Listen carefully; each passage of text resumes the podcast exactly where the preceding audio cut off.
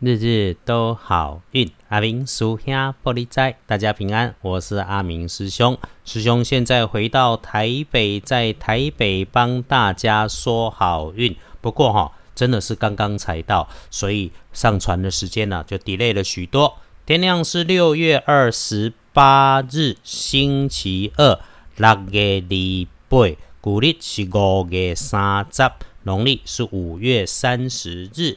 疫情看似趋缓，不过还是持续当中啊。为了生活，像师兄一样，我们不可能不出门，但防疫只能更多的靠自己。那让身体好起来最简单也最困难，就是请大家尽量早睡早起，多喝水，多运动。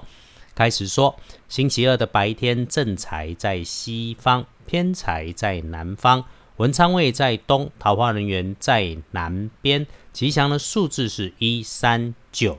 礼拜二，正财在西边，偏财往南方车，文昌徛在东，桃花人缘在南边，好用的数字是一三九。礼拜二，论日运日时要注意小心提醒的是，你拿取原本放在角落高处里的工具设备，这个东西啊，基本上没什么重量，或者是它就是长得薄薄的。那你需要走上台阶，上下楼梯，然后伸手出去取、去拉、去拿的东西，就请你在使用的时候、拿取的时候多留意一下。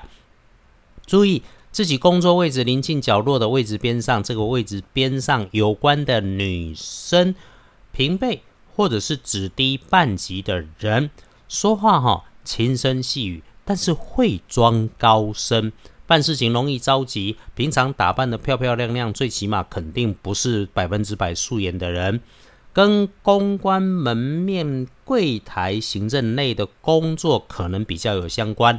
如果他急急忙忙，礼拜二脾气毛毛的，你要理和气顺。跟你相关的工作里面，自己多检查，多准备。本来需要这个美少女配合的事情，你先准备好了，才不会被她给耽误。另外师兄要提醒啊，如果有状况，不要指责，不要心烦，也不要先推卸，等你自己准备好了完整的资料、想法，做足了作业，去找到她，她就会买单，就能够马上 OK。 所以自己事前的作业很重要，事情能够解决，彼此给留点余地，处理好状况比什么都要紧。能够帮忙你的贵人，则是晚辈的男生、同事、同学，或者是你身边搞资讯、电脑操作笨重工具有关系的人。他在星期二掌握或者发现了琐碎细小的事情，刚好是你需要的。不是他的工作经常要收纳整理，就是他的位置几乎不会动，感觉上他平常的话不太多，就是跟你的关系也还算友善而已。还有礼拜二可以帮上忙的开运颜色是鲜红色，忌讳使用的是金黄色，请把你身上的黄金饰品啊先取下来。说说星期二幸运的是丁丑年出生牛，二十六岁。礼拜二对你来说，如果可以让自己轻松下来，就会有新鲜新奇的体验或者念头出现在你面前。你想着、计划着许久要办的事情，可以开始来准备实现它。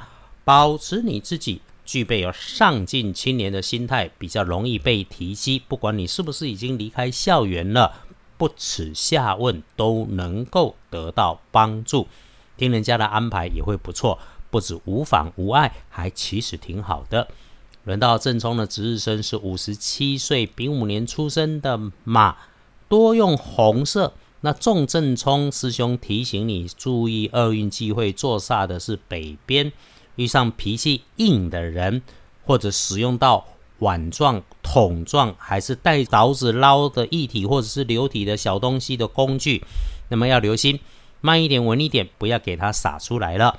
黄历通胜星期二，强烈不建议做大事，因为日逢月破，大号大凶，不宜诸吉事。我们自己常常关心的拜拜祈福许愿缓一缓，出门旅行不要，开门开市没加分，换个日子会好很多。签约交易不能改期，就格外注意合约的内容。